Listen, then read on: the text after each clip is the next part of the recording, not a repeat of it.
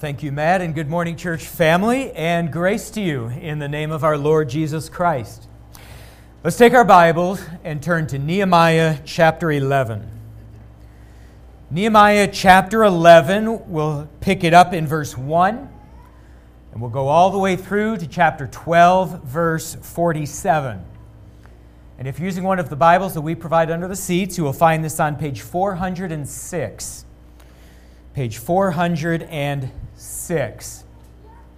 Our topic this morning is godly leadership. And as always, I'll begin in a word of prayer, and then we'll look at the text together. So let's bow before the Lord. Our Father, we do thank you once again for the opportunity to gather together and to worship you. And we thank you for the gift of your word. And Lord, every time we open your word and we read its contents, we study it together, we are brought to a point of decision. Lord, we must decide whether we will believe your word or reject it, whether we will follow it or forsake it. And so, Lord, would you please help us now as a church family? Help us to gladly receive the words of this text, to put into practice every principle that we learn here. Lord, help us to become the kinds of leaders that you would have us to be. And we ask these things in Jesus' name. Amen. So it's no secret that the American church is facing a leadership crisis today. Part of the problem is that there just aren't enough leaders coming through the pipeline. And so a massive number of American churches are without a pastor, and they have no prospects of a pastor anytime soon. But then another side of the problem is that many of the leaders we do have are simply unqualified for the work. It's as if churches are so desperate to fill their pulpits that they've just abandoned the entire vetting process. And so, for example, in just a 2-week period, a lead pastor in Fort Lauderdale, Florida, was forced to resign following allegations of bullying and financial mismanagement. A senior teaching pastor in Fort Worth, Texas, resigned after being charged with unlawfully carrying a weapon and driving under the influence with a minor. A pastor from Chickasha, Oklahoma, was jailed after being charged with 3 counts of indecent conduct with a minor. A lead student pastor in Phoenix, Arizona, was fired for having an affair with a church employee. And on it goes. And this is just in a 2-week period. So I say again, there is a real leadership crisis in the American church today. The church needs to relearn what genuine, godly leadership looks like. And she needs to insist that her leaders model godly behavior. This is why we need the book of Nehemiah so badly today. You see, Nehemiah is a master class in godly leadership. This book follows the career of this man called Nehemiah from the moment that he accepted the mantle of leadership in Israel all the way through the leadership he exercised in Israel as he sought to rebuild and revitalize God's chosen nation. This book shows us what godly leadership looks like. It shows us how godly leaders inspire God's people to do God's work in God's way. And friends, what I want to do with you today is to work through this passage and draw attention to the leadership principles that we see here. We are in Nehemiah chapters 11 and 12, a huge passage of Scripture for me to try to preach on in one morning, but I'm going to do my best to get through it. In these chapters, Nehemiah's leadership abilities once again come to the forefront. And again, we see 5 qualities of leadership here that we need to learn to practice as a local church. I want to go through these 5 qualities with you so that as a church, we will always make good leadership decisions here. Let's go through them together now. First leadership quality I see here is the following: that godly leaders lead by example. Godly leaders lead by example. Look at the first part of chapter 11, verse 1 with me. It says, Now the leaders of the people, okay, and that refers to Nehemiah and Ezra and a few other key players, okay, the leaders of the people lived in Jerusalem. Now we've learned a lot of important things about Jerusalem through this series. We've learned that it was the most important city in ancient Israel, and because of that, it was also the focus of Nehemiah's rebuilding efforts. But we've also learned that it was an extremely dangerous city to live in. And that's because none of the nations around Israel wanted to see Jerusalem rebuilt. They saw a rebuilt Jerusalem as a threat to their own national security. That's why guys like Sanballat and Tobiah and Geshem and so many of the other foreign leaders were constantly trying to get Nehemiah and the workers to stop their rebuilding. They mocked Nehemiah and the workers. They threatened them. They raised up troops to invade Jerusalem to try to take this city out. In fact, even after the walls of Jerusalem were rebuilt, the city remained extremely vulnerable because, according to Nehemiah 7, verse 4, the city was wide and large, but the people within it were few. So there simply were not enough able-bodied men to adequately defend this city. And yet, Nehemiah and Ezra and the other key leaders of Israel chose to live there anyway. And they chose to live there because they believed in the revitalization of Israel. And they believed that the key to rebuilding Israel was to have a vibrant capital city. And so these men had no problem being the first to live in Jerusalem despite its dangers. And they would live there in Jerusalem in the hopes that their courageous presence there would inspire other Israelites to join them so that Jerusalem could finally be secured. This is what true leadership is like. True leaders lead by example.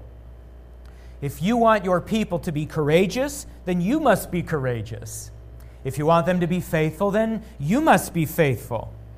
If you want your people to make sacrifices for the cause, then you must make sacrifices for the cause.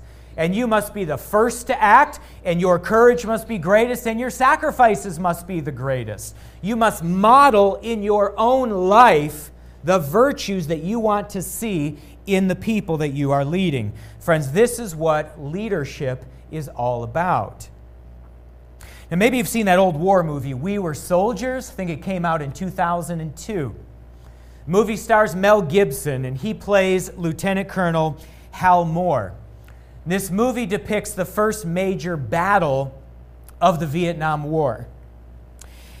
And what happens in this first battle is that Colonel Moore is sent to North Vietnam with 400 soldiers.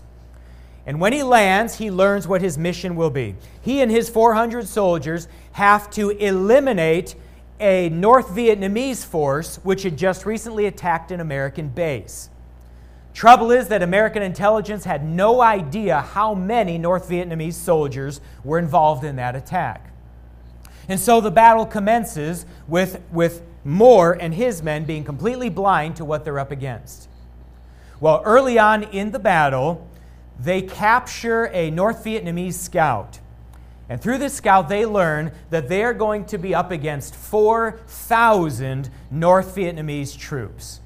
400 Americans versus 4,000 North Vietnamese.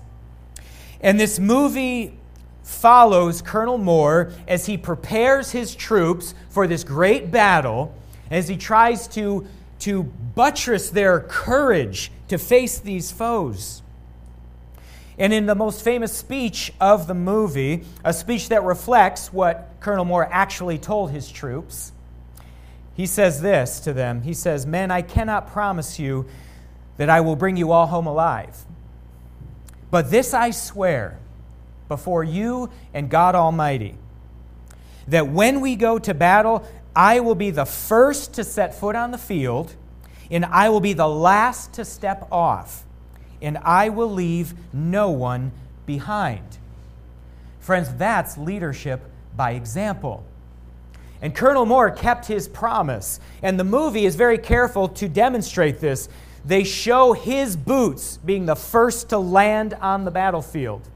And then they show his boots being the last to leave. He did not step off the battlefield until every one of his soldiers, living and dead, had been helicoptered out before him.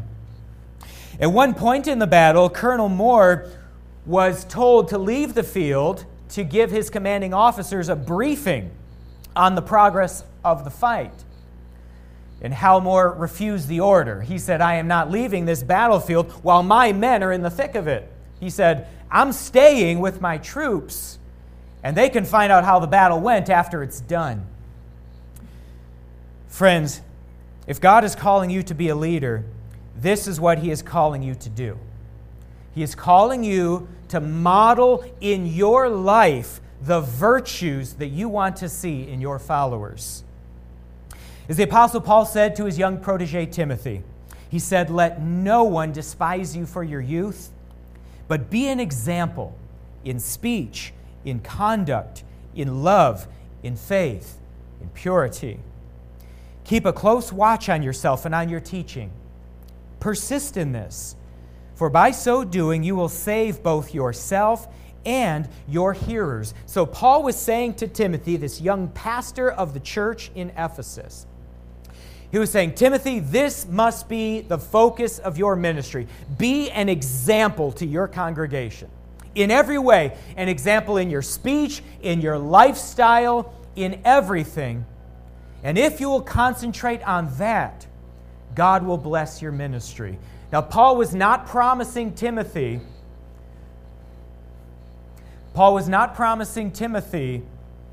success numerically, or riches, or fame, or anything like that. He was promising that God would use Timothy to accomplish things of everlasting value. To the church in Corinth, the Apostle Paul said this, "Follow me as I follow Christ." So here we have the model. We have Christ, who is the ultimate example. And all of us here are meant to follow Christ, His virtues, His leadership. And Paul said to his followers, "You follow me as I follow Christ." So we have Christ, leaders follow Him, and their followers go after them. Friends, this is how Christian discipleship happens. It's through the examples that we set. Christian, do not underestimate the power of your personal example. Model the character you want to see in your followers, and the Lord will use it to accomplish His purposes.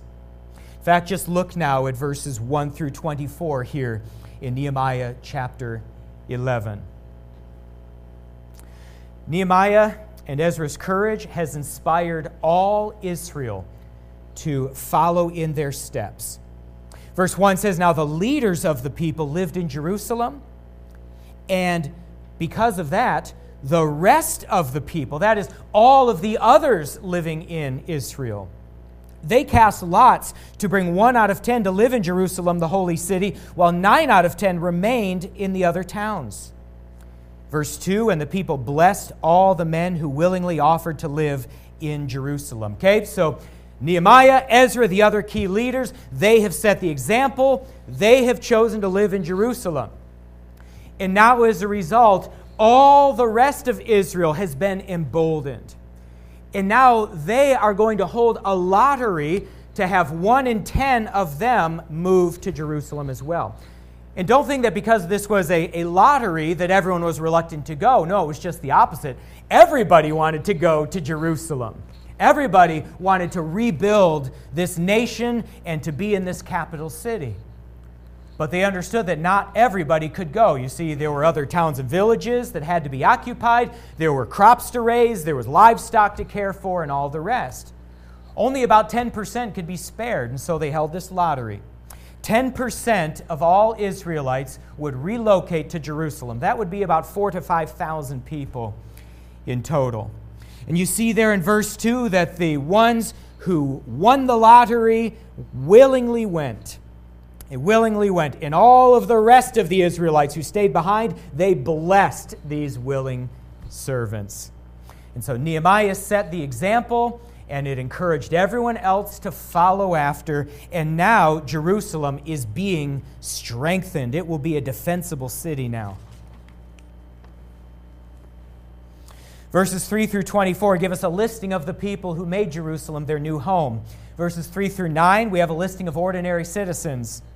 Verses 10 through 14, a listing of priests. Verses 15 through 24, a listing of Levites and gatekeepers. I also want you to notice the caliber of the men who came and joined Nehemiah. Verse 6 calls them valiant men. Verse 8 calls them men of valor. And verse 14 calls them mighty men of valor. These words mean they were bold and courageous men. They were men who were willing to stare danger in the face, to live in Jerusalem despite the danger.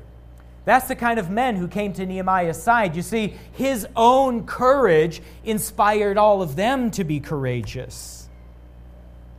Now, friends, God might not call you to lead an army into battle. He might not call you to rebuild a dying nation. But you will be called to lead in some capacity. Maybe He'll call you to lead a family as a mom or dad, or maybe a business as an owner or a manager. Maybe you will be called to lead your local church. However God calls you to be a leader, know that He is calling you to lead by example, to set the tempo with your own life and doctrine. So those of you in leadership positions right now, friends, what do you want the people beneath you to be like? Okay. Parents, think about your children. Managers, business owners, okay, think about those under your responsibility.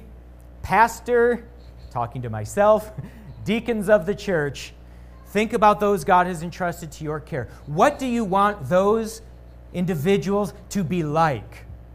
What virtues do you want them to embrace? What do you want them to believe? How do you want them to use their lives? Well, you become that person yourself. You set the example for them. And then you trust that God will use your example to accomplish His purposes. Again, this is the first lesson of godly leadership. But now we turn to the second lesson here. We see that godly leaders also have their priorities straight. They have their priorities straight. Now, since arriving in Jerusalem, Nehemiah's first priority has always been Israel's security. That's why Nehemiah's first project was to rebuild Jerusalem's walls. And from the beginning, Nehemiah has also stationed guards around Israel. It's why after the walls were built, he instilled a strict curfew. It's why he would lock the doors of Jerusalem every night. Nehemiah prioritized Israel's safety. You see, if he couldn't guarantee Israel's safety, then nothing else that he did would matter. What good is it to reinstitute temple worship if nobody is going to be safe in worship? What's the point of having all the exiles come back to Israel if the next morning they're all going to be mowed down by their enemies? It all starts with security. Everything else can come after that. So Nehemiah knows what the priorities are. He begins with safety, security. But then the next priority we've seen is the priority of worship. Once he had everyone physically secured to the extent that he could, Nehemiah next wanted God's people to live for the glory of God. And we see this here in verses 10 through 24. In fact, worship has been a vital concern to Nehemiah throughout his time in Israel. But if you look in chapter 11 here, verses 10 through 14, we find that among those he brings back to Jerusalem, we have priests recalled. That's verses 10 and following. Priests led Israel's worship. Verses 15 and following, the Levites are recalled. They assisted the priests. Verses 19 and following, the gatekeepers are recalled to Jerusalem. Okay, these are temple gatekeepers. Verses 21 and 22, the overseers of the Levites, temple servants and singers are recalled to Jerusalem. Now, you understand that none of these men were fighters. They were religious leaders. But worship was such a priority to Nehemiah that as these 1 in 10 Israelis are coming in to Jerusalem to fortify the city, he wants to make sure that a good number of them are also religious leaders. Safety is a major concern for Nehemiah, but so is worship. So is leading God's people to glorify God with their lives. Now, friends, as we consider the leadership positions that God has entrusted to us, whether as parents or as business leaders, as managers, as church leaders, we need to consider these priorities as well. I believe that Nehemiah's leadership priorities should apply to all of us at all times. First priority, secure the physical safety of those entrusted to our care. Okay. To the extent that it is possible, we must protect those that God has given to us. If we can't protect them, then none of the other priorities we have can be accomplished. We must keep our people safe. Parents, your responsibility is to protect your kids to the extent that you can. Church leaders, we must make our church building a hardened facility. It must never be a place vulnerable to attack. We must keep our people safe. But then we prioritize worship. We work to lead our people in the nurture and the admonition of the Lord. We teach them how to live for the glory of God in all of life. My friends, godly leaders set the example. Godly leaders also have their priorities straight, and at the very top of their priority lists are the priorities of safety and worship. Now we come to their third quality. Godly leaders also care about every person entrusted to them. Every person. Not just their key players, not just the young and the healthy and the strong, but everybody. And we see this in chapter 11, verses 25 through 36. Here we have a listing of towns and villages outside of Jerusalem and of the people who lived in those locales. These verses show us Nehemiah's concern went beyond just the walls of Jerusalem. Yes, that was the focus of his efforts, but his concern wasn't exclusive to Jerusalem. He was concerned about every last person in Israel because he was Israel's governor. He was responsible for them all.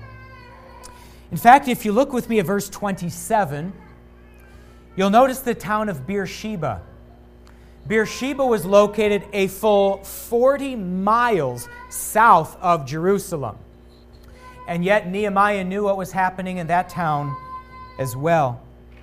As we move into chapter 12, we see a listing of still more people, including the time of their return from exile. So in chapter 12, verses 1 through 7, we have a listing of priests. Verses 8 and 9, a listing of Levites. Verses 10 and 11, a listing of high priests. Verses 12 through 21, another listing of priests. Verses 22 through 26, a naming of source books with genealogical records for Israel. Friends, as we go through this, it becomes clear to us that Nehemiah knew his people, and he knew them well. In fact, I think that's one of the lessons to take away from all of the lists in the book of Nehemiah. Have you noticed as we've worked through this book how we just have all of these long lists of people and places? Well, a major takeaway from it is the fact that Nehemiah, the governor of Israel, he knew his people. He knew their names. He knew where they lived. He knew what their occupations were. He knew what circumstances they were up against. He knew it all. Friends, to be effective and godly leaders, we must know our people well. And we must love our people. We must show the same kind of concern for our people that Nehemiah showed for his. You know, Michael Andrew is a man who often writes about leadership. I recently came across an article that he wrote for LinkedIn about his own father. His father was a podiatrist, but this is what he remembers about his dad. He says, I assume my dad was a good doctor, but what I really remember about him are the many times I stopped by his office after high school, and as I waited in the lobby, I invariably heard him engaged in conversation with a patient. And I used to hear conversations about every conceivable topic. They were topics that were important to the patient. What made my father a successful podiatrist was really his ability to relate to each of his patients. And that really resonated with me, because here we have a doctor. He undoubtedly had hundreds and hundreds of patients to look after. And he probably saw dozens of them every single day. And yet this doctor took the time to get to know every single patient under his care. He learned their names, and he would engage in small talk with every one of them, and he would listen to them as they shared with him the things that were important in their lives. Not just the medical needs that they came in for, but he wanted to know them as persons. I don't know if this man was a Christian or not, but this is what Christian leadership looks like. You know your people, and you love your people. And that means that you get to know your people. Not just their names and their immediate needs, but you know them. You know what they do for a living, what drives them. You know their strengths and their weaknesses. You know their interests and their hobbies. You know everything that you need to know so that you can be a good leader for them. Friends, this is our calling, to take a personal interest in every single person that the Lord should give us to lead. So parents, let me ask you, how well do you know your kids? Do you know the strengths and weaknesses of your children? Do you know what they're going through in school? Do you know all of their hardships? Do you know what drives your kids? Do you know what makes them tick? How well do you know your kids? Do you know what it's going to take to lead them from where they are now to where they need to be? Or business owners, managers, how well do you know your employees? Do you understand what they're going through when they're not on the clock? You need to know this so that you can be a good leader to them in the workplace. Church leaders, how well do you know the members of your congregation? I mean, do you really know them? Do you know their circumstances? Do you know where they live? What the state of their households are? Do you know their struggles? Do you know their victories? Are you able to weep with them as they weep? Are you able to rejoice in their victories? How well do you know your church members? Friends, godly leaders set an example for their people, and they know the right priorities. And they care for every person entrusted to them. And then the fourth quality, and we'll have to move very quickly through these last two. The fourth quality of godly leaders, they celebrate their people's accomplishments. Okay? They celebrate their people's accomplishments. We see this in chapter 12, verses 27 through 43. Now, I'm not going to take the time to go through this passage in detail, though it deserves a sermon all to itself. Because what happens in this text is that Nehemiah hosts a party for Israel to celebrate the completion of Jerusalem's walls. And as we go through this text, it is clear that Nehemiah spares no expense to make this a party to remember. He has choirs, he has instrumentalists, he has other singers, he has parades, he has confetti. I'm making that part up. But he spares no expense to make this the greatest celebration that Israel has ever seen. And he has one parade going this direction in Jerusalem. Another parade is going in this direction. He has a third parade going another direction. And then they all meet together at the temple in Jerusalem. And the party ends in an act of worship as the people offer sacrifices and they praise God. And what Nehemiah is doing here is he is celebrating the accomplishments of his people. And he's not doing it in a way that would put the spotlight on himself as the leader of all these people. No, the spotlight is on them and what God has done through them. See, friends, godly leaders know the importance of celebrating a job well done. People need this after a great effort. Okay, if you're a leader and you ask your people to give time and money and energy to a cause, and then they buy into the cause and they do it, and they work so hard to make the vision a success, if they will do that for you, then what they need from you in return is acknowledgement of their service.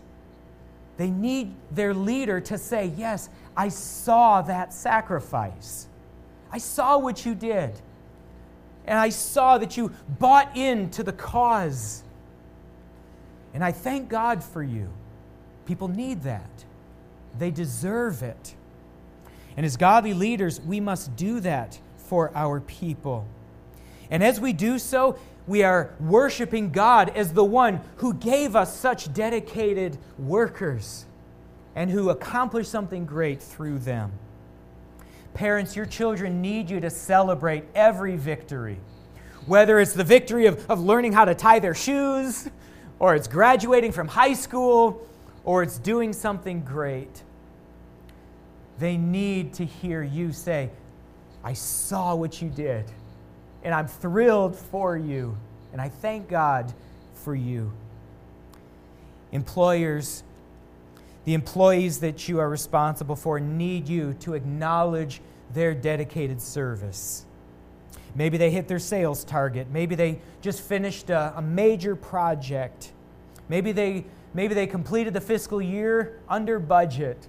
They need to hear you say, I saw your dedication. And I acknowledge it, and I thank you for it. As a congregation, friends, when we set our minds on a great task and then we get it done, there needs to be a moment of celebration for us too. And there needs to be a time when the leaders of the church, those who asked the congregation to sacrifice so much to make it happen, when they also say, thank you for a job well done. Godly leaders celebrate their people. And they don't draw the attention back to themselves as the leader. No, the attention goes solely on those that God gave them and who did the work. And because of this, and this is our final point here, godly leaders earn the trust and support of all the people that they've been given to lead. We see this chapter 12, verses 44 through 47. Now in these verses, Nehemiah makes a series of leadership appointments, but then we come to verse 47, and note these words. It says, and all Israel, in the days of Zerubbabel and in the days of Nehemiah, gave the daily portions for the singers and the gatekeepers, and they set apart that which was for the Levites, and the Levites set apart that which was for the sons of Aaron. The idea here is that in the days of Nehemiah, all of Israel was fully supportive of the revitalization efforts because Nehemiah had been a great leader. He had set the tone with his own personal example. He had gotten his priorities right. He had celebrated his people's work. They knew that he loved and appreciated them. And so they gave their all to the cause. All of Israel in his day, they gave willingly toward the support of Israel and especially toward its worship. My friends, now more than ever, we need leaders like Nehemiah. We need leaders like this in the Church of Christ. Leaders who will lead by example. Leaders who have their priorities right. Leaders who care about every single person entrusted to their care. Leaders who celebrate their people's accomplishments and who have therefore earned the support and trust of everyone they lead. Now may the Lord grant us such leaders in our day. May the Lord help us to be such leaders in our day. And with this, let's close in a word of prayer. Father, we thank you for the example of Nehemiah. And greater still, Lord, is the example of Christ. We pray that you would help us to follow the words of Paul when he said, follow me as I follow Christ. Help us to look to Christ as our ultimate model, to look at other leaders, to follow hard after them to the extent they are faithful to your Son. Help us all to be leaders in our own contexts, whether it's in the home or in our workplace, or whether it's here in the local church, or whether it is in our neighborhoods. Lord, wherever you have given us a place of influence, help us to be godly leaders. And Lord, please use us to accomplish things of everlasting significance. We pray all of this in Jesus' name. Amen.